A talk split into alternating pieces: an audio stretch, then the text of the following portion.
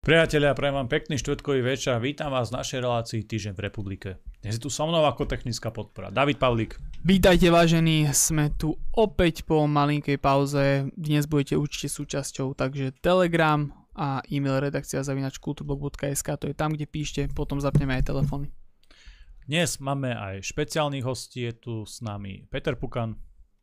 Príjemný dobrý večer divákom aj poslucháčom Kultúrblogu. A taktiež je tu s nami Ondrej Ďurica. Dobrý večer prajem všetkým. Tie témy budú, uh, myslím, že jasné. Veľa dôležitých vecí uh, sa udialo v Národnej rade, ale ešte predtým, David, skús povedať, prečo sa nevysialo teraz v pondelok, útorok, streda. Myška bola trošku chorlavá, dúfam, že už sa dala dokopy, vraj nemala hlas, aspoň mi to tvrdila, písala, nepočul som ju, nevolal som s ňou, takže neviem to potvrdiť, či sa ulieva, alebo či je to relevantné ale nemám dôvody neveriť, takže myslím si, že nabehneme potom opäť s Myškou aj od pondelka, takže to bolo také neplánované. No a ako ty sa pochvál, máš jednu veľkú novinu, ja ti gratulujem takto verejne k tomu prírastku, k tvojej krásnej cerke. Povedz, ako si užívaš rodičovstvo, otcovstvo. No, zatiaľ si to ďakujem, hej, je pravda, že mám teraz krásnu zdravú cerku Natáliu, ale rodičovstvo, rodičovstvo si až tak uh, som si nestiel užiť, keďže aj manželka, aj cerka sú zatiaľ v nemocnici, ten porod bol len prakticky nedávno, takže zatiaľ som si tie nejaké uh, tie pozitívne veci až tak neužil, ale veľmi sa na to teším, mám z toho obrovskú radosť, samozrejme, hej, a tie blbosti ohľadom toho môjho súdu a tieto veci išli úplne niekde dostratené a vôbec ako keby, ako keby som nikdy nebol odsudený, takže absolútne ok. Veľmi dobre sa to načasovalo. Takže úplne sa to prebilo. Dobre, poďme do štúdia do Nitry. Uh, skúste opísať teraz tie vaše nejaké dojmy z aktuálneho diania v Národnej rade, v, v parlamente. Skúste tak naozaj vo všeobecnej rovine, aká je tam uh, atmosféra. Tak asi začnem ja, keďže som uh, pred malou chvíľou uh, práve z Bratislavy z Národnej rady prišiel. Len ti v úvode, Janko, pošepkám, ak si náhodou v tom návale tých pozitívnych emócií zabudol, tak dnes je Natálii. Áno, áno, viem, to tiež nie tiež to, boli to nie prvé meniny. Áno, to boli prvé meninky. Dobre, e, čo sa týka e, teda diania v Národnej rade, je veľmi veľa tém, je veľa e, zákonov, ktoré sa tam na tejto schôdzi preberali. Je veľa bodov, samozrejme potom prichádzajú ďalšie vládne návrhy zákonov, ktoré sa zaradzujú do už prebiehajúcej schôdze.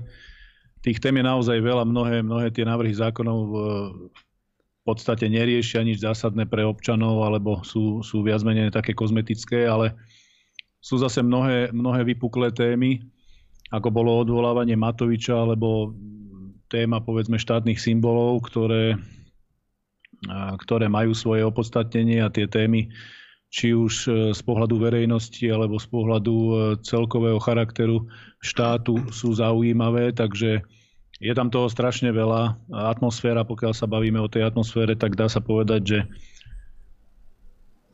počíta sa tam každý hlas, veď to konec koncov aj e, bolo komunikované v médiách, aj pri samotnom odvolávaní Matoviča. K tomu asi prejdeme ešte mm. nejak podrobnejšie. E, je tam určitá nervozita, naozaj je cítiť, že tá koalícia nie je zďaleka taká silná, nie je zďaleka taká jednotná keď máte možnosť stretávať sa s tými poslancami alebo komunikovať s nimi, tak e, skutočne je evidentné, že mnohí tí ľudia sú sklamaní e, z toho vývoja, myslím teraz tých koaličných poslancov. To znamená, že e, samotných poslancov, ktorí, ktorí tvoria de facto túto, túto garnitúru alebo túto moc, ktorá vládne Slovensku a sú sklamaní mnohí, mnohí by najradšej odišli, mnohí sa vyhýbajú hlasovaniu, pretože radšej, radšej sa nezúčastnia hlasovania, ako by mali vyjadriť slobodne svoj názor a povedzme zdržať sa alebo, alebo zahlasovať proti svojim, keď to mám tak zjednodušene povedať. E, s tými ľuďmi sa prirodzene stretávate, pretože s nimi okrem pléna, alebo teda okrem tej e, sály, kde sa hlasuje a rokuje, prichádzate do kontaktu aj počas obeda, počas e, prestávok, počas normálnych rozhovorov, debát, niekde na chodbách, takisto sa s nimi stretávate na výboroch. Takže sú to takisto mnohí e, ľudia, ktorí vnímajú veci objektívne a vidia, že jednoducho sa situácia zmenila, že celá tá filozofia alebo to, čo bolo slubované pred voľbami a potom tesne po voľbách v tej veľkej eufórii a v tej veľkej síle Matoviča mnohé sa nesplnilo, mnohé sa otočilo, mnohé sa robí ešte horšie, alebo, alebo teda vypálilo ešte horšie ako e, v prípade predchádzajúcich vlád. Takže tá atmosféra je naozaj zvláštna a to, čo je podstatné, tak naozaj sa tam počítajú každé hlasy. Pri hlasovaniach sa e, počíta, koľko majú, koľko majú v sále poslancov, koľko hlasov e, bude za, koľko hlasov bude proti. Takže naozaj tá, tá vládna koalícia aj to zastúpenie v tom parlamente stráca, dovolím si povedať, zo dňa na deň silu. Pán Pukan, ako si to, ako si to vnímal ty možno z pohľadu toho, toho asistenta? Tiež sa tam pohybuješ. Ako vnímáš ty atmosféru v tej vládnej koalícii, ale všeobecne možno aj v rámci toho parlamentného zhromaždenia? Ďakujem. Uh, úplne v prvom rade, Janko, by som ti chcel veľmi srdečne zablahoželať k narodeniu cerky a Natálke k meninám. Uh, Ďakujem. Keďže som šestnásobný otec, tak presne viem, aké endorfíny a aká radosť ťa zaplavuje. Niekoľkokrát v svojom živote som to zažil a naozaj to sú momenty, kedy ide všetko ostatné bokom a máš stred vesmíru, hmm. okolo ktorého sa teraz vlastne točíš. Takže ešte raz ti veľmi úprimne a z celého srdca blahoželám a manželke aj maličkej prajem, aby čo najskôr boli u teba doma. Ďakujem. Uh, tak eh, k parlamentnej situácii uh, musím teda priznať, že v týchto dňoch alebo v týchto týždňoch sa skôr venujem doma tú kampani po mm-hmm. Nitrianskom kraji, keďže kandidujem na župana v Nitre. Takže do Bratislavy chodím naozaj veľmi sporadicky, ale Národnú radu si zapnem aspoň zo streamu a chcem teda vedieť, čo sa tam deje, ako sa to tam deje, ako sa to tam vyvíja. E, z môjho pohľadu teda naozaj tie, tie hlavné témy sa točili okolo odvolávania ministra financí Matoviča. Potom to bolo e, ohľadne e, používania štátnych symbolov, čo naozaj ja pokladám za veľmi takú citlivú tému.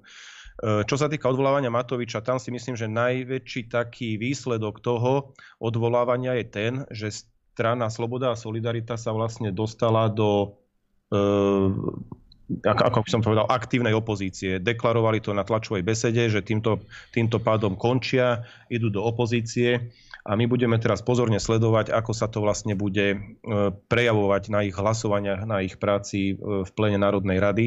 Takže toto je podľa môjho názoru taký najdôležitejší výsledok toho odvolávania Matoviča. Keďže tam boli tie tri hlasy, to predpokladám, že potom Ondrej nejak bližšie vysvetlí, ktoré by mohli tú misku váh prevážiť na inú stranu a čo sa tam vlastne deje, alebo ako si to máme vysvetľovať, tak to určite nám o tom Ondrej povie viac. Takže to nechám určite jemu, lebo má to z prvej ruky alebo z prvej lavice, keď sa tak dá povedať.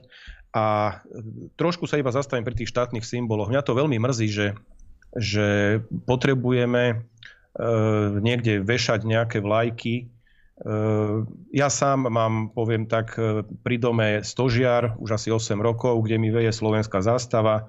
Vždy, keď je trošku e, opršaná alebo sa niekde natrhne, tak ju vymením, aby bola krásna, aby tá biela, modrá, červená jasne svietili do diálky, aby každý vedel, že tam v tom dome býva vlastenec.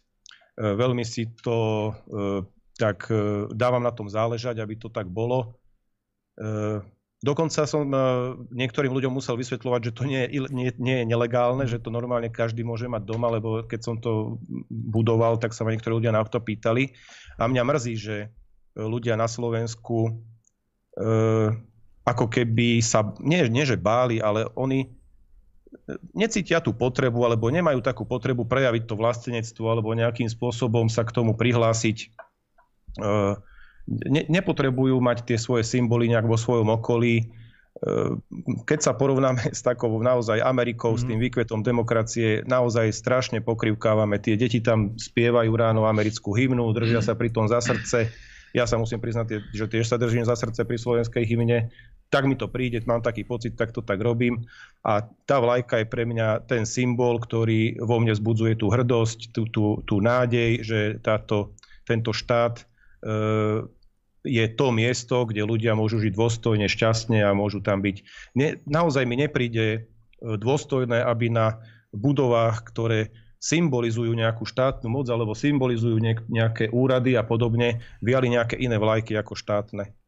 Uh, neviem si predstaviť teraz, že je to, je to nejaká skupina ľudí, ktorí dobre veď ako tu sú, žijú tu, ale prečo by sa nejakým spôsobom mali inštitucionalizovať, to netuším, lebo teraz keď budú mať kominári vlastnú vlajku, tak bude, budú veš, vešať ich vlajky kade tade, potom, ja neviem, budú mať obu, obuvníci.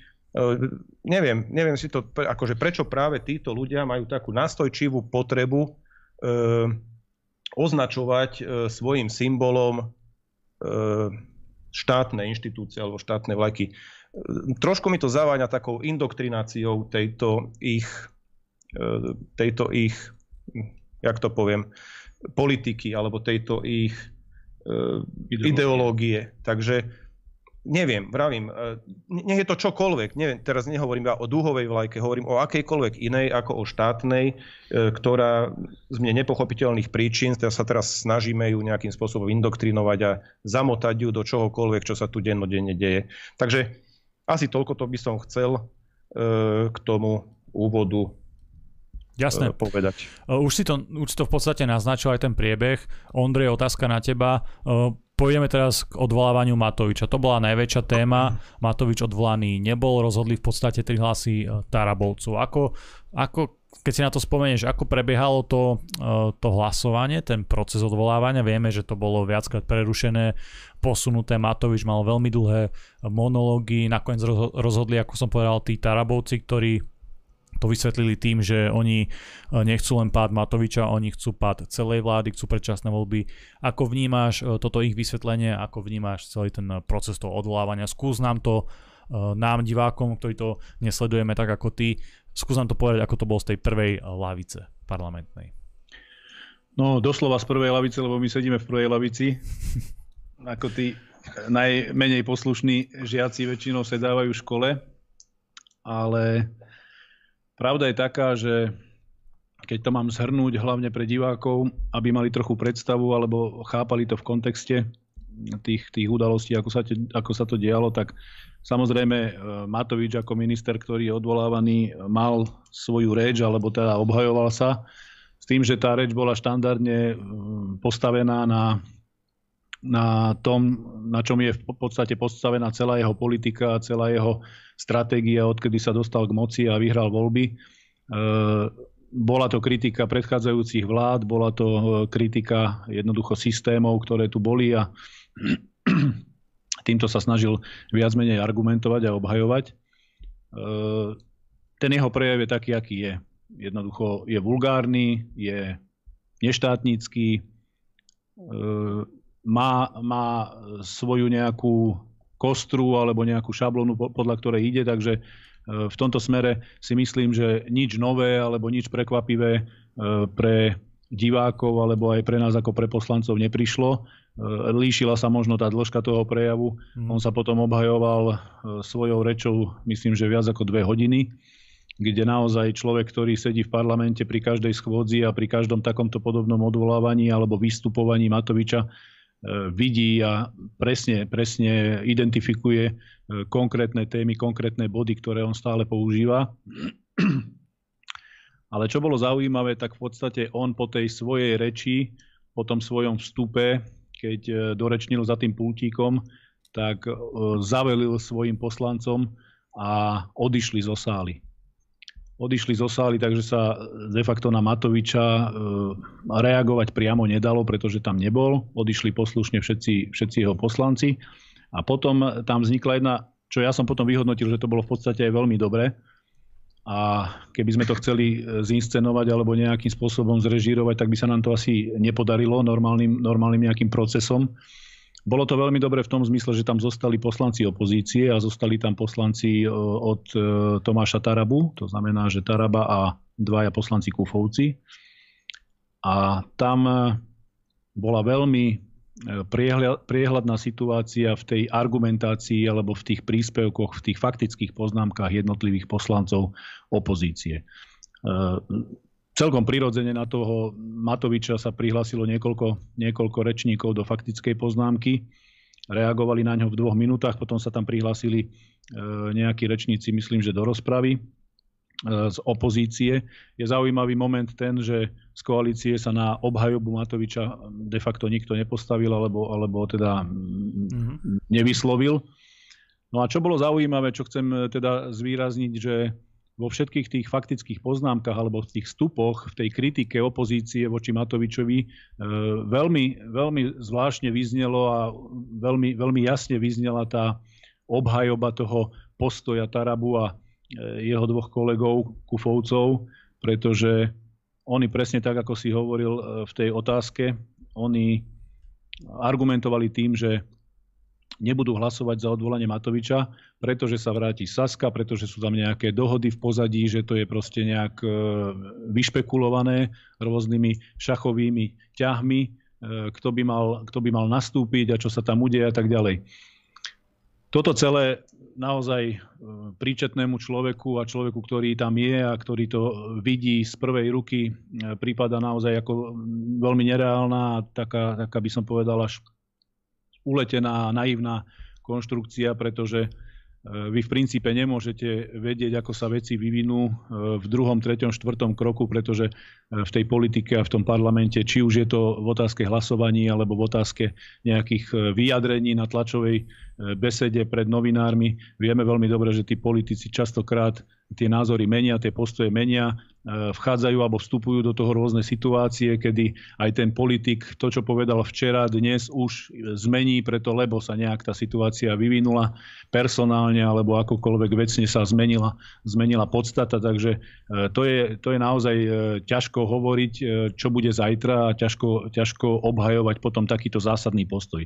Zásadné je to v tom, že samozrejme títo poslanci traja a my to vieme veľmi dobre ako priami účastníci e, mnohých, mnohých e, protestov. Títo, títo poslanci e, veľakrát za posledných 2,5 roka rečnili na protestoch, prihovárali sa ľuďom, žiadali ich o podporu, žiadali ich alebo nabádali ich na to, aby jednoducho aj ľudia boli aktívni v tých svojich protestoch, dávali im tie svoje stanoviská ako opozičných poslancov a teraz prišiel konkrétny moment, konkrétna situácia, ktorá mohla rozhodnúť o tom odvolaní Matoviča a oni sa postavili k tomu tak, že e, nezahlasovali za jeho odvolanie.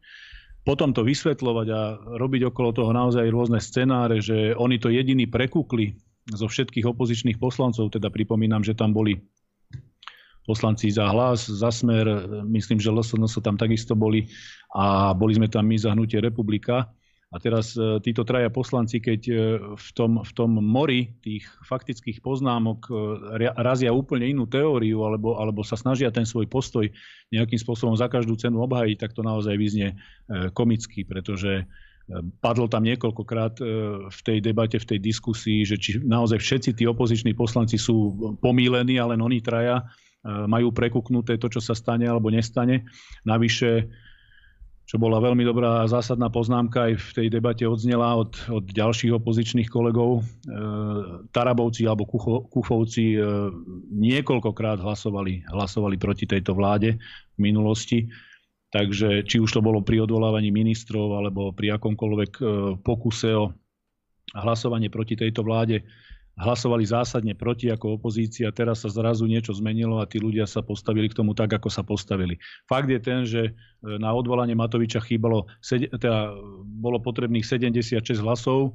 Vieme veľmi dobre, že e, sa za odvolanie Matoviča vyjadrilo 73 poslancov, takže tam e, práve tieto tri podstatné opozičné hlasy, v úvodzovkách opozičné, pretože ja neviem už, čo si mám o tom myslieť, e, chýbali a tie vlastne zavážili a rozhodli vo svojej podstate na, na záver alebo na konci dňa.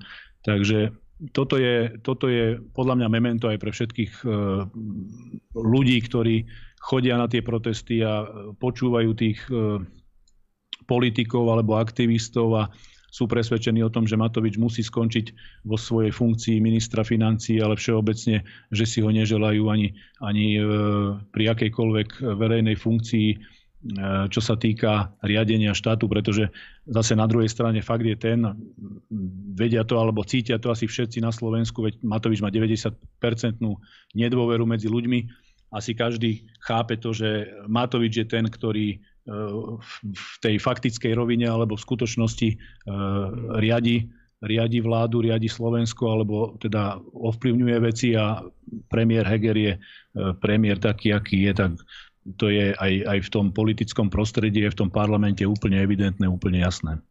Takže toto je, toto je fakt, hovorím, zostalo to tam absolútne priehľadné tým, že odišli koaliční poslanci, ktorí sa nezapájali do tej diskusie a zostali tam len E, kritické hlasy opozície na adresu Matoviča, tak toto boli presne tri hlasy Taraba a Kufovci, ktorí sa ho zastávali a ktorí nám vlastne hovorili, že oni jediní chápu, že o čo tu ide a že sa vráti Sulík alebo príde Sulík. A tu chcem povedať veľmi jasne, že v situácii, v ktorej sme, keď e, Matovič mal e, veľmi silný, veľmi silný, alebo stále má veľmi silný klub a v podstate aj v minulosti prechádzali, prechádzali vládne zákony alebo akékoľvek nezmyselné návrhy, však mali sme, tu, mali sme tu rôzne opatrenia v súvislosti s covidom a tak ďalej. A prechádzali absolútnym valcom, že jednoducho to išlo úplne, úplne hladko pre tú vládu alebo pre tých koaličných poslancov.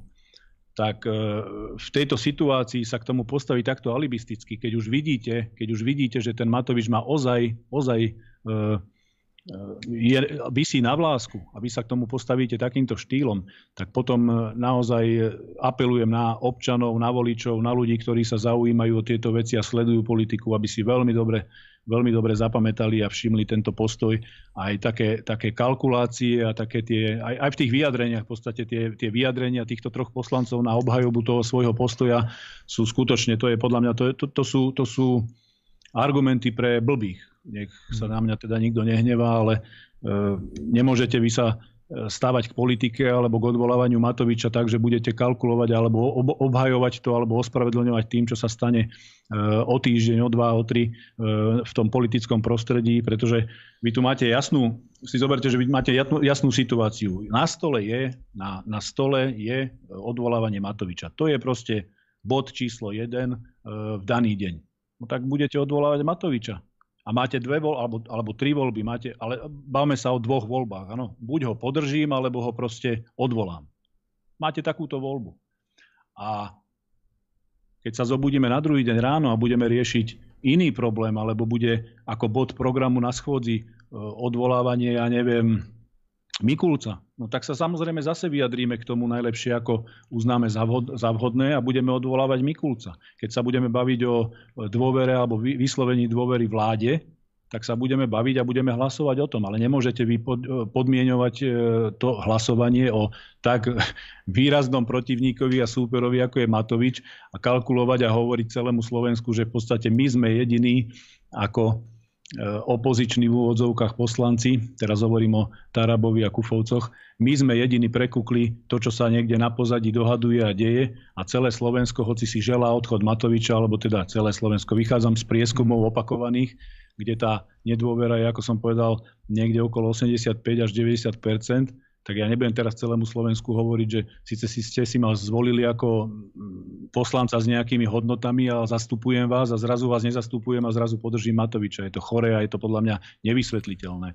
A verím tomu, že e, Slováci napriek tomu, že majú politiky plné zuby a ja sa im aj nedivím, tak e, si toto veľmi dobre zapamätajú a že podľa toho aj sa budú v budúcnosti rozhodovať. Ešte predtým, ako tu bolo toto vysvetlenie s e, snahou o predčasné voľby a tak ďalej, tak myslím, že Štefan Kufa, opravom Ondrej, ak sa mýlim, sa vyjadril, že on nepodporí odvolávanie Matoviča, lebo je jeho osobný priateľ. Myslíš, mm, myslíš bol... že aj to mohlo zohra, zohrať nejakým spôsobom uh, úlohu pri tom procese rozhodovania, táto osobná rovina? No, keby to bola len táto osobná rovina, tak ja to ako človek e, po tej ľudskej stránke beriem ako jeho vyjadrenie, jeho názor, ale ja neviem, čo za tým bolo, alebo čo za tým je.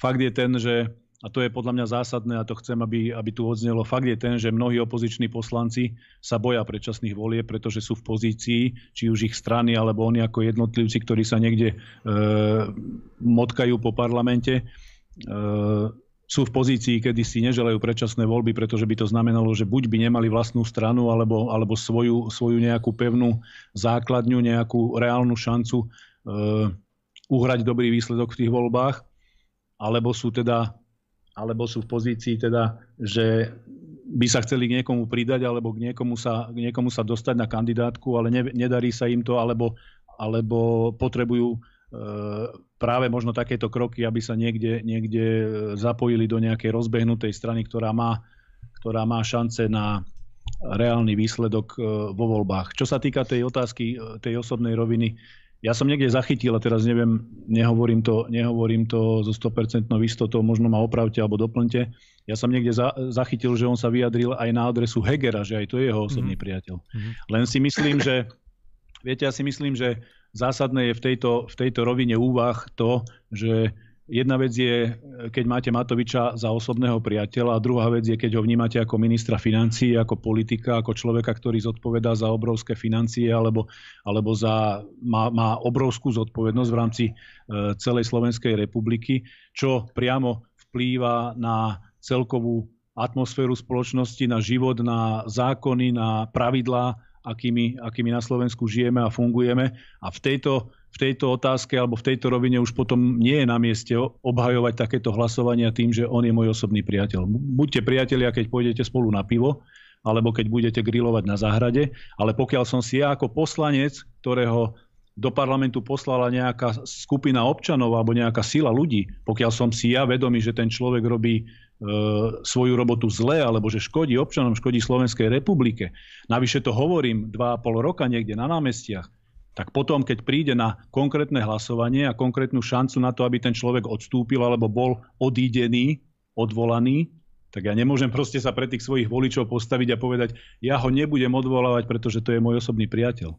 Tak ten človek, ten poslanec, tam nešiel do parlamentu s tým, aby teraz človeku, ktorý je jeho osobný priateľ, odpustil všetko a rešpektoval alebo ignoroval to, čo si želajú jeho voliči.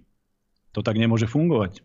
Tu sa bavíme o vecnej rovine, o otázke zodpovednosti a nebavme sa o tom, kto je koho priateľ. Ja keď budem mať nejakého priateľa alebo kamaráta alebo známeho a ten človek bude robiť politiku pre Slovenskú republiku zlé, tak to pomenujem a keď si nebude proste e, vedieť e, vstúpiť do svedomia a bude to robiť horšie a horšie a horšie a príde moment odvolávania, tak ho odvolám. A poviem mu, vieš čo, E, dobre sa nám spolu hrá futbal a keď ideme na pivo, tak si s tebou dobre pokecám, ale na, tú, na túto funkciu proste nemáš. Toto nemôžeš robiť, pretože tvojim pôsobením trpia tisíce ľudí a trpí celá Slovenská republika. Takže reči o tom, kto je koho priateľ, to je síce pekné, ale to nepatrí do, do politiky a nepatrí to do parlamentu v takto zásadných momentoch, kedy sa odvoláva minister financí Matovič. Peter, otázka ešte na teba. Ako ty vnímaš e, tú stratégiu Tarabovcu, že teraz neodvoláme Igora Matoviča, aby mohla padnúť eh, celá vláda, aby boli predčasné voľby? Ja to tu skúsim tak pár vetami zhrnúť mm. také len moje myšlienky. Eh, ja si nemyslím, že pán Kufa je dobrý priateľ Igora Matoviča, lebo od dobrého priateľa nečakáte iba, že vám poškrapka chrbát, alebo že vám povie, aký ste fantastickí. Od dobrého priateľa očakávate, že vám povie, aj keď robíte niečo zlé. A keď e, pán Kufa, teda aj dobrý priateľ Igora Matoviča, normálne ho mal chytiť za rukav niekde na chodbe a povedať, Igor, už sa na to vykašli, nejde ti to, nedarí sa ti to. Dokázal si za 2,5 roka z ústavnej väčšiny e, dostať e, vládu alebo parlament, parlamentnú väčšinu do stavu, kedy, kedy rátate každý hlas a ty si prešiel, e, keby som teda ja sa nepasoval za tvojho priateľa, tak si prešiel iba kvôli našim trom hlasom. Toto nie je podľa môjho názoru priateľstvo, to je falošné priateľstvo, ktoré drží toho človeka, ktorý sa nazýva priateľom, ale tomu, ktorému by mal byť priateľom, tak to, toho iba necháva v hmle, tápa, blúdi. Veď normálne ho mal chytiť a povedať, Igor, vyrieši svoje problémy, e, chod si niekde oddychnúť a pravdepodobne potrebuješ nejaké kúpele alebo nejakého špecialistu iného, ktorý ti poradí, ako toto všetko zvládnuť.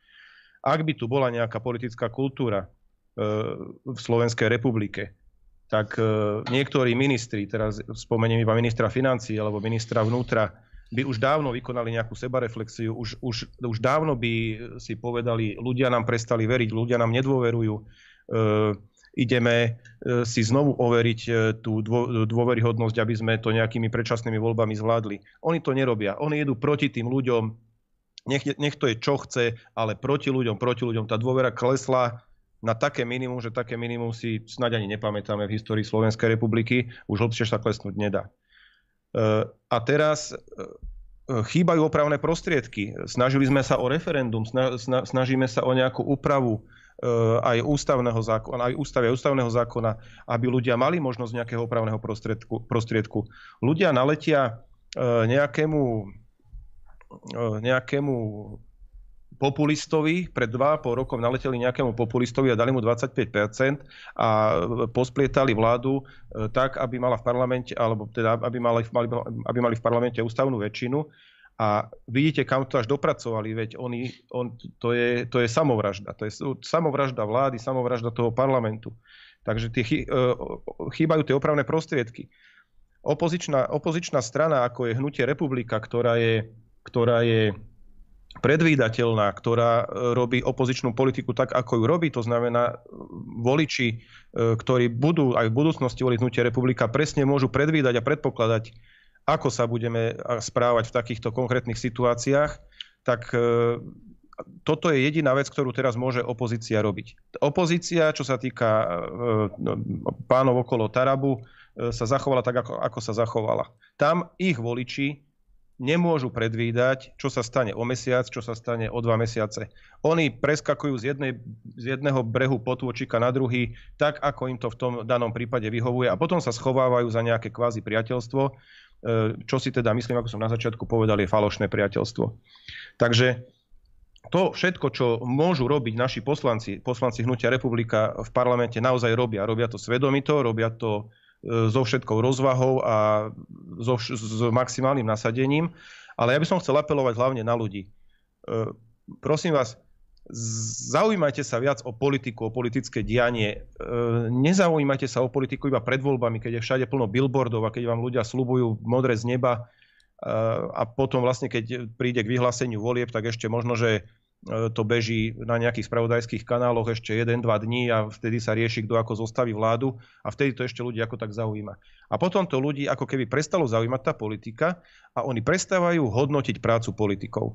To, čo im nasľubovali na billboardoch a v nejakých letákoch a, a kade tade v diskusných reláciách, to si vypočuli tí ľudia, ale oni už tie reálne výsledky už ich nehodnotia. Už ako keby o to stratili záujem a dobre, už to je, už to je zvolené, už je to tak, ako to je. E, potom sa iba frfle kade tade a vravím, ľuďom chýba ten opravný prostriedok. My to vidíme, preto sme aj tak e, aktívne pristúpili aj k tomu, e, k, k tomu referendu, k tej petícii na, teda na vyhlásenie referenda. Uvidíme, ako to všetko ešte dopadne.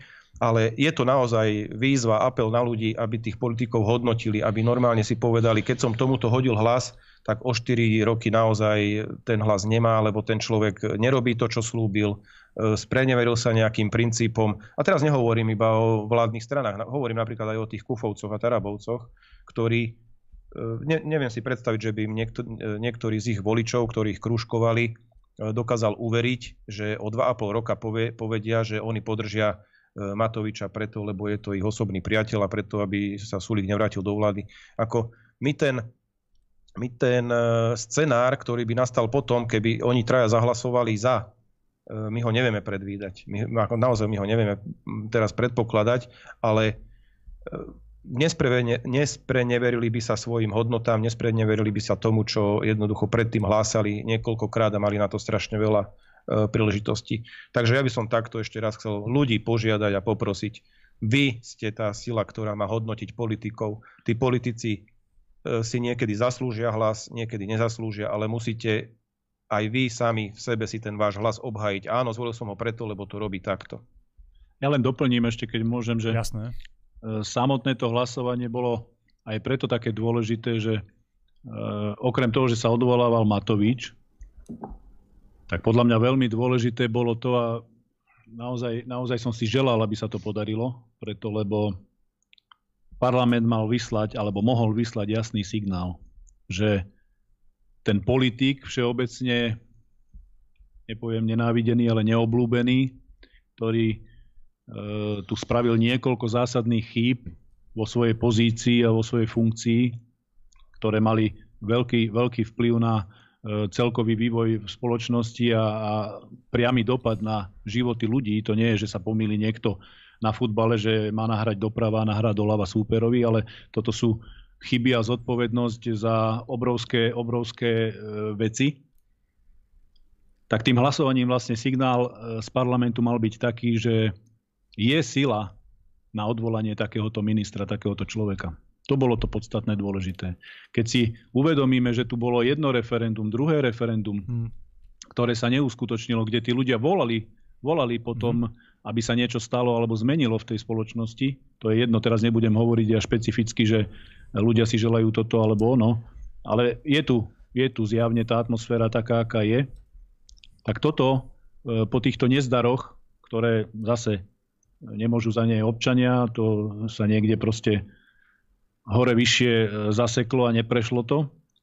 A toto mohol byť signál, že to je ten prvý krok. Proste to je, to je ten prvý ťuk do tej, do, tej, do tej prvej kocky, ktorá potom e, rúca pred sebou všetky tie ostatné, ktoré sú tam postavené a stoja v ceste. A to je veľká škoda, že toto sa neudialo. Pretože to by bol obrovský signál, keby sa Matovič odvolal. Ľudia by sa potešili, ľudia by proste získali určitú nádej, alebo zistili by, že áno, dajú sa tie veci, že sa nehovorí len 2,5 roka o tom, čo si všetci želajú a, a hovoria po uliciach, ale naozaj sa to reálne stalo a toto je ten prvý moment. Takže škoda, škoda toho, že toto sa nepodarilo, pretože naozaj tá, ten parlament ho mohol odvolať. David, daj prosím ťa e, nejakú krátku prestávku, po ktorej budeme pokračovať ďalej. Dobre priatelia, po prestávke vás vítam späť v našej relácii Týždeň v republike. Tu so mnou David, Peter Pukan a taktiež aj Ondrej Ďurica. E, riešili sme teraz proces odvolávania Igora Matoviča, prečo Igor Matovič odvolaný nebol. Bolo ešte jedno veľmi, e, alebo dá sa povedať, že veľmi dôležité hlasovanie v Národnej rade a to o posilňovaní e, aliancie NATO, o posilňovaní, rozširovaní Severoatlantické aliancie v Európe o Fínsko a Švédsko. Prešlo to pomerne hladko, proti bola iba republika Kotlebovci a myslím ešte pár nejakých jednotlivcov z iných strán. Ostatné strany, dá sa povedať, že takmer jednohlasne rozširovanie, posilnenie NATO podporili. Skúste nejakým spôsobom okomentovať, obaja máte k tej vojenskej oblasti pomerne blízko, skúste obaja okomentovať jednak to, o čom ste hlasovali, to, ako ste hlasovali, ten postoj republiky a hlasovanie vašich kolegov. Pre niektorých je možno prekvapivé e, to, že e, prakticky celý smer a celý hlas e, hlasovali za posilnenie NATO. Tak ja by som začal s takým asi hodnotením toho vstupného procesu a Ondrej asi mm-hmm. potom povie viacej k tomu hlasovaniu už v plene Národnej rady. Ja by som to rozhodnutie alebo ten proces prístupu Švedska a Fínska videl v takých dvoch rovinách. Jedna je tá, e, tá, tá, to národné právo alebo právo toho štátu e, teda si vybrať alebo, alebo na základe nejakej bezpečnostnej situácie sa rozhodnúť. To je jedna rovina. To, to je Švédsko a Fínsko. A potom je ohľad na geopolitickú e, rovnováhu alebo geopolitické rozloženie síl v Európe alebo keď chceme tak na celom svete. A tuto už potrebujeme zdôrazniť, že tá rovnováha sa značne narúša. Tá, tá rovnováha ide kde si úplne inde, ako sme pôvodne chceli a predpokladali. Tá krehká rovnováha, ktorá bola hneď po, po zrútení Varšavskej zmluvy, potom pri, boli nejaké dohody, ktoré sa následne nedodržali o nerozširovaní NATO. Vlastne nás teraz stojí to, že e, na tej jednej pomyselnej mis- otázke váh je to závažie oveľa väčšie, oveľa ťažšie a jedna geopolitická veľmoc, teraz myslím Spojené štáty americké, e, veľmi silnou nohou na tej, miske, na tej strane misky e, stoja a ovplyvňujú celú tú geopolitickú rovnovahu, celý ten geopolitický svet. E, my ako hnutie republika, ktorí nechceme podporovať eskaláciu napätia na východe od našich hraníc na, na východnej Ukrajine, medzi Ukrajinou a Ruskom. E, my si myslíme, že práve toto neprispieva k tomu, aby sa mierovo vyriešil e, tento konflikt. Ak e, posielaním zbraní alebo nejak, nejakými politickými vyhláseniami alebo niečo podobne ten, tento konflikt nevyriešime. Vyrieši ho dialog, vyrieši ho diplomacia, vyriešia ho, vyrieši ho nejaký silný diplomat, ktorý dokáže spojiť za jeden rokovací stôl ehm, samozrejme Rusko a Ukrajinu, ale za tým jedným stolom nejakým okrúhlym musia sedieť aj tie geopolitické veľmoci, ktoré musia ten gordický úzol, ktorý vznikol ehm, na východe Ukrajiny, rozseknúť. Teraz študovať, čo bolo prapríčinou celého konfliktu, je podľa môjho názoru neskoro. To je ako keď sa pohádate so susedom a potom si vykrikujete cez plot, kto začal prvý. To ten konflikt nevyrieši. Ten konflikt treba vyriešiť nejakými vzájomnými kompromismi, nejakými vzájomnými dohodami a nejakým ustáleným, by som povedal, prímerím alebo mierom. Dôležitý je výsledok, dôležitý je mier. Nie je dôležitá teraz vojna, aby zomierali ľudia, aby jedni druhých e, e, nejakým spôsobom obviňovali z toho, kto to začal alebo kto to nevie skončiť. Takže ja by som to videl asi z tohto hľadiska. Čo sa týka našej pozície ako Slovenska, my ako Slovenská republika by sme mali tento konflikt e, vnímať s takým nadhľadom, že by sme mali byť schopní robiť rozhodnutia, ktoré sú dobré pre 5,5 milióna Slovákov. Bez ohľadu na to, e, či potrebujeme alebo nepotrebujeme plyn z Ruska, či potrebujeme alebo nepotrebujeme iPhony z USA alebo podobne, keď je nejaká komodita, ktorú vieme pre Slovákov zohnať e, v, nejakom, v nejakej krajine, v nejakom regióne, tak e, podľa môjho názoru by sme ju zohnať mali. Veľmi šikovným spôsobom to robí napríklad Maďarsko. Naozaj veľmi pozorne čakáme, akým spôsobom sa bude uberať Švedsko alebo Taliansko, v ktorých sa po posledných voľbách trošku, by som povedal, pomenila politická situácia E, budeme sa na to teda pozerať, budeme možno z toho aj čerpať nejaké veci, lebo e, možno to bude inšpiratívne. Takže e, aby som to uzavrel, vstup Švédska a Fínska do Severoatlantickej aliancie narúša veľmi krehkú, veľmi krehkú geopolitickú rovnováhu a nezdá sa nám to ako dobré rozhodnutie, preto aj poslanci zahnutie republika v pléne hlasovali tak, ako hlasovali, o tom povie viacej Ondrej. No my sme hlasovali, predpokladám, e, tak, aby sme nejakým spôsobom neprekvapili alebo nezaskočili e, našich, našich členov, sympatizantov, voličov. Jednoducho hlasovali sme tak, ako to máme dlhodobo v nejakom našom e, DNA alebo v programe. Tak ako vnímame svet, ako vnímame realitu, aj práve tú geopolitickú, o ktorej hovoril Peťo, aj to, čo sa deje na Ukrajine, to sú všetko zásadné milníky a momenty, e, ktoré, ktoré takisto nás nie, že presvedčili, alebo nás utvrdili v tom, v tom celom pohľade na e, NATO a na rozširovanie vplyvu v Európe. Samotné hlasovanie bolo pre nás absolútne jednoduché a jednoznačné. My sme komunikovali aj niekoľko otázok od novinárov e, z tých mainstreamových médií, ktorí sa pýtali, ako budeme hlasovať e, a prečo tak budeme hlasovať, takže tie dôvody sme e, veľmi jasne, veľmi jasne vysvetlili. To, ako hlasovali ostatné opozičné alebo veľké opozičné strany, to je otázka viac menej na nich. Mňa to zase neprekvapuje, ten ich postoj, pretože oni e, to svoje, tú svoju politiku alebo tú svoju zahraničnú politiku a pohľad na ňu takisto pomerne jasne komunikujú a Myslím si, že tam sa nedalo očakávať, že by to bolo nejaké tesné hlasovanie vzhľadom na e, počty alebo rozmiestnenie e, matematiku parlamentnú. My sme si svoje, e, podľa mňa splnili, svoj postoj sme zaujali taký, aký sme zaujali, ako, ako sa od nás pravdepodobne očakáva, ako od silnej pronárodnej vlasteneckej strany práve s ohľadom na tieto všetky fakty, ktoré tu spomínam. Takže pre mňa to, priznám sa, pre mňa to nebola ani otázka, o ktorej by sme nejako špekulovali a na druhej strane ani tá veľká geopolitika. E, teraz e, pre, pre Slovensko je dôležité to, ako sa budú e, veci uberať na Slovensku, aké návrhy zákonov sa budú schvalovať a či tu bude vládnuť ďalej Matovič alebo nebude. Toto sú všetko veľké hry, veľkých hráčov svetových, takže my sme, si, my sme si svoje stanovisko zaujali a svoj postoj sme dali jasne na jeho hlasovaním. Takže sme boli proti rozširovaniu, čím sme samozrejme aj e, v jednej vete hovorili, že nemáme nič ani proti Švedom, ani proti Fínom samozrejme. Je to, je to ich rozhodnutie v konečnom dôsledku a sú to ich vnútro nejaké štátne záležitosti a pohľady.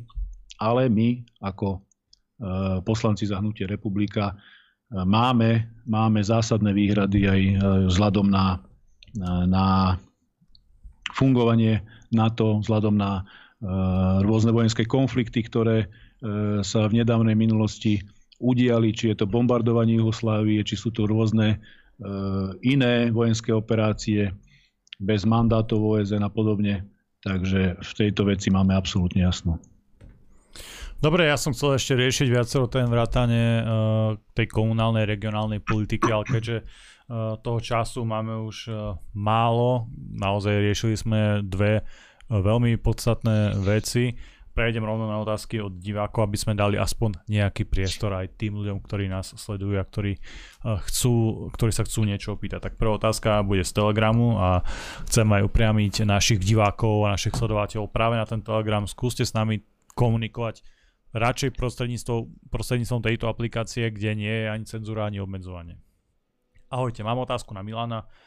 E, či vie niečo o téme adopcii detí homosexuálnymi pármi. Niečo sa riešilo na sociálnej sieti. Preto sa pýtam, či to je niečo reálne. Ďakujem. Milan tam síce u nás e, nie je, ale uh, Ondrej Skús, je niečo také aktuálne v Národnej rade? Je tam nejaký návrh na stole, ktorý by sa týkal tejto témy?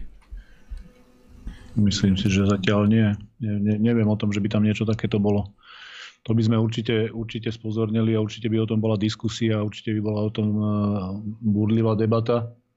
Samozrejme náš postoj je absolútne jasný v tejto otázke dlhodobo, že tak, takisto neprekvapíme. E, rodičia sú e, otec a matka, hm.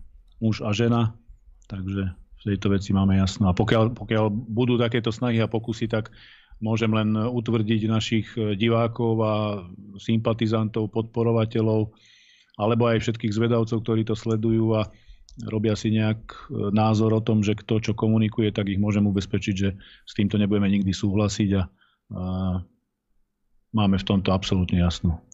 No je to téma, ktorú by sme určite zachytili, lebo naozaj na tomto nám záleží a tak ako som už vravel, tak Hnutia republika bude určite veľmi e, predvídavo reagovať. Ďalšia otázka.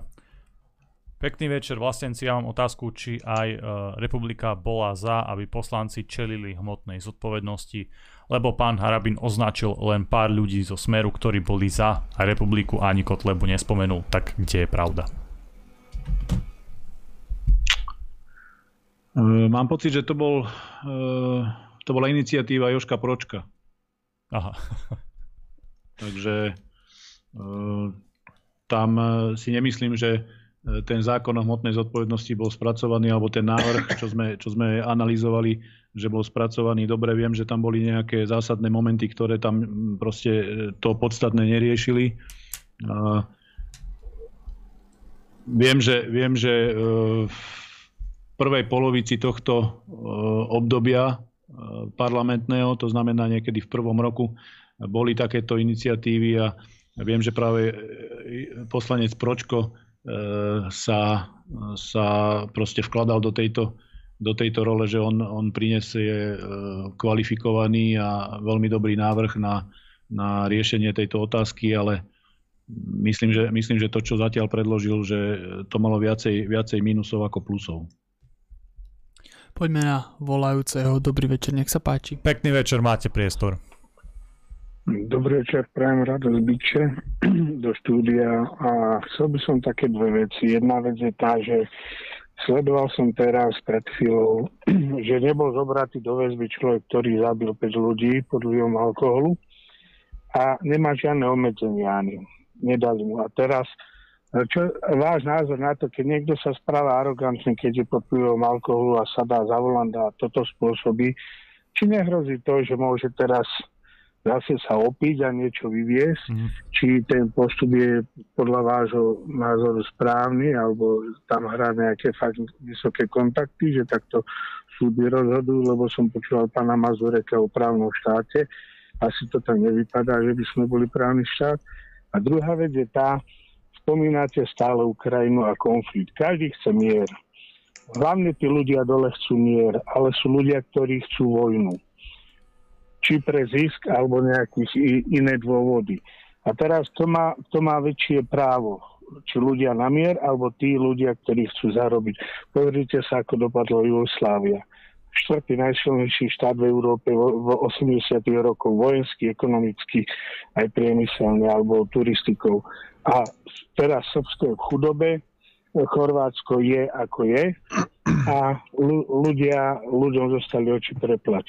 A myslím si, že politika našich štátov je treťotriedná alebo štvrtotriedná, keď Putin raz povedal ako prezident 140 miliónového národa atomovej veľmoci, že ak nemá existovať ruský svet na tejto zemi, tak nebude existovať žiadny život na tejto zemi. E, váš názor na to, že tieto slova sú dosť vážne, keď niekto a či sa oplatí provokovať niekoho, kto vlastní také prostriedky, aby to dokázal e, zavrieť celé. Dobre, ďakujem pekne za telefonát. Majte sa pekne.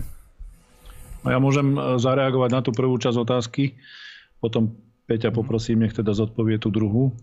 Čo sa týka tej nehody, tak samozrejme je to obrovská tragédia. My sme v rámci slušnosti a nejakej, nejakej takej e, normálnosti vyjadrili úprimnú a hlbokú sústrasť a každému normálnemu človeku je to lúto, pretože takéto veci sú obrovské tragédie, ale nechceli sme to zase na druhej strane zneužívať na akúsi politiku s tým, že by sme e, v jednom vstupe alebo v jednej vete e, ako odsúdili tú udalosť a to, že ten vodič bol pod vplyvom alkoholu a na druhej strane nejakým spôsobom to komentovali politicky, či už dávali nejaké návrhy na riešenia, na vyššie tresty a tak ďalej.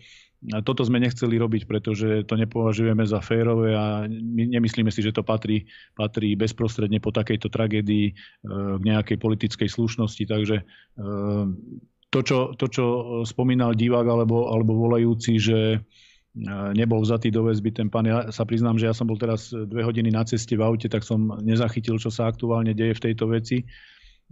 Na druhej strane si myslím, a snáď sa nemýlim, že ten prípad je pod takým drobnohľadom, že sa tam neudejú nejaké snáď, e, snáď e, už, už takto, takto nejak vyprofilovaná nasvietená záležitosť, o ktorú sa zaujímajú aj médiá, aj vôbec e, občania sú z toho v šoku, že by sa tam nestalo niečo také, že by niekto, kto má dobré kontakty alebo známosti, by dokázal v takejto závažnej tragickej udalosti ešte čosi, čosi meniť alebo, alebo čosi ovplyvňovať. Nemyslím si to a dúfam, že sa nemýlim. Nie som ani naivný a viem, akom svete žijeme, ale zase viem, ako je to veľmi sledované a viem, že aj Eh, zodpovedný alebo, alebo kompetentný minister a rovnako aj policajný prezident eh, dostáva, dostáva veľa otázok a dostáva naozaj detailné otázky o tom, čo sa deje, čo sa bude v tejto veci, ako konať, ako sa bude postupovať. Takže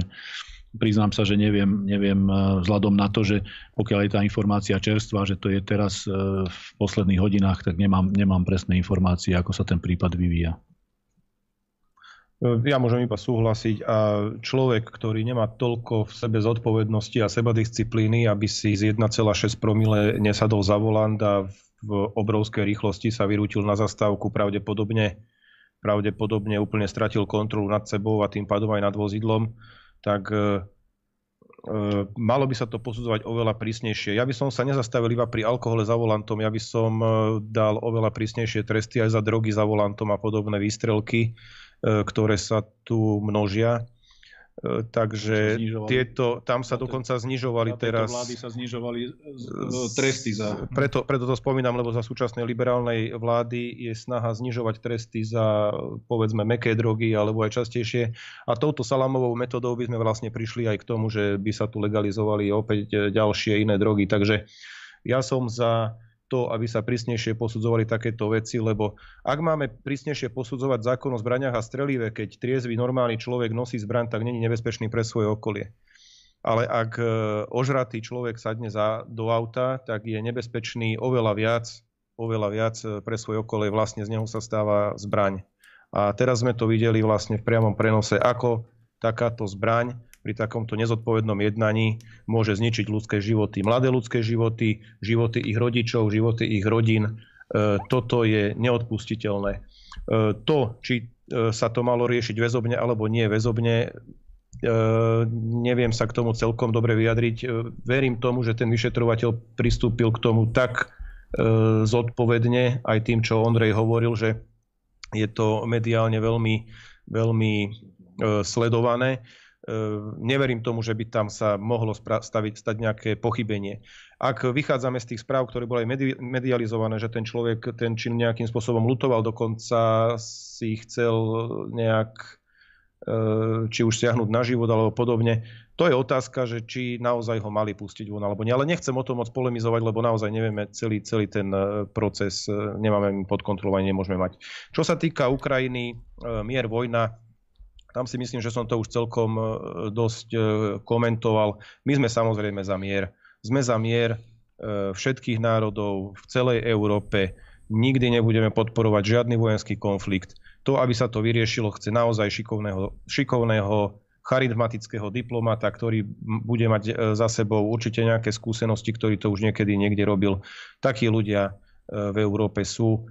Len, len potrebujú dostať voľnú ruku, potrebujú dostať voľnú ruku od geopolitických hráčov, ktorí e, podľa môjho názoru zatiaľ ten konflikt alebo tú vojnu nechcú ukončiť z nejakých pragmatických dôvodov, pre nich pragmatických.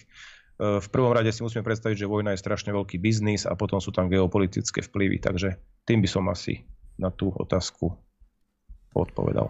Poďme ešte na posledného volajúceho. Dobrý večer, nech sa páči. Pekný večer. Dobrý večer, Miriam v Rimavskej soboty. Ja pozdravujem vás, pani poslanci, a ďakujem za reláciu, ale e, dneska by som mala e, hlavne otázku na vás, chalani. Došiel mi dosť šokujúci mail, že, že koniec kultúr blogu, prosím vás, to hľadám, nemyslíte vážne. A to, čo povedal pán e, poslanec Pukan, že sledujte ľudia politiku, tak ja všetko sledujem na hrane v politike, teatrojku, na telo, všetko závodského, všetko počúvam a najmilším je tento kultúr kultúrblok, tak hádam, hádam nie. Ja najradšej počúvam tieto štvrtkové a sobotné relácie, takže, takže hádam, e, neskončíte a nekončíte. A keď už ste ešte hovorili o, te, o tých e, prv, prvých hlaviciach, tak mne sa snívalo, prosím vás pekne, s mojou, túto noc s mojou školou e, strednou a pán poslanec Ďurica, že vy ste tam boli vychovávateľom na našom internáte. Pozdravujem vás pekne všetkých. Ďakujem, ďakujem pekne, aby sa, to, aby sa to nesplnilo ešte. Ďakujem pekne za podporu a veľmi si e, vážime, že nás pravidelne počúvate, že nás pravidelne sledujete. Vy ste taktiež naša najobľúbenejšia volajúca, takže je to, je to úplne v pohode. Pravidelná volajúca a, a sme veľmi vďační za túto vernosť, naozaj si to vážime, len vás musím opraviť, v tom maili bol, že konec blogu a otáznik, takže... To je veľa mení. to, je, to, to, priznám sa, to je taký... Musíme opraviť, aby to neostalo vysieť vo vzduchu, aj keď je to otázka času, ale e, kolega Peťo Pukan ešte nie je poslanec. E, pani, pani to... Miriam z Rivanskej soboty to myslela tak, že ja som poslanec obecného zastupiteľstva, tak, takže tak. je to v pohode. Takže je to správne fakticky. Dobre, v podstate... Uh, Kultúrblok samozrejme nekončí a je, je to myslené asi tak, že veľa ľudí, uh, ktorí nás samozrejme nemajú radi, by chcelo náš koniec. Ja sa im nedivím, pretože však sú to naši názory ideologické oponenti, nenávidia nás a neznášajú nás, takže nám prajú to najhoršie a chcú, aby sme skončili. Ale Kultúrblok zatiaľ nekončí a končiť asi ani neplánujeme. David? No ak ti nedajú viac tej pokuty a viac tých trestov, tak budeme v pohode ako tak. Ono, my už máme taký plán, že keď ma dajú do basy alebo niečo také, že bude to na teba, ty ujdeš niekde dohovor a budeš ako partizan, niekde tam mm. si urobíš také podzemné štúdio hey. a budeš sa snažiť vysielať, či už z archívu alebo nejakým spôsobom sa pokúsiš o živé vysielanie a budeš takto fungovať. Takže fakt garantujem vám, že Kultúrblok ešte, ešte bude fungovať. Dobre, dnešný čas sme už naplnili. Ja vám veľmi pekne ďakujem za vašu pozornosť a za vašu podporu. Bol tu so mnou David Pavlik. Vážení, ďakujeme, že ste tu s nami boli. Je vás tu niečo cez tisíc len teraz na živom streame. Ja dúfam, že sa medzi vami nájdú ľudia, ktorí nás podporia v tomto našom zápase so systémom, zápase so sudcami, so súdmi, s pokutami a so všetkým. Ďakujeme, majte sa. Bol tu dnes s nami aj Peter Pukan. E, ďakujeme za podporu aj za sledovanie a sledujte politiku, zaujímajte sa o to a držíme si palce. A taktiež tu s nami bol aj Ondrej Ďurica. Ďakujem pekne, pozdravujem všetkých, prajem veľa zdravia a nevzdávajte sa, pretože už sme, už sme celkom blízko. Priatelia, športujte, cvičte, študujte, vzdelávajte sa, mákajte na sebe, posúvajte sa ďalej vždy. Myslíte samostatne a kriticky. Prajem vám dobrú noc.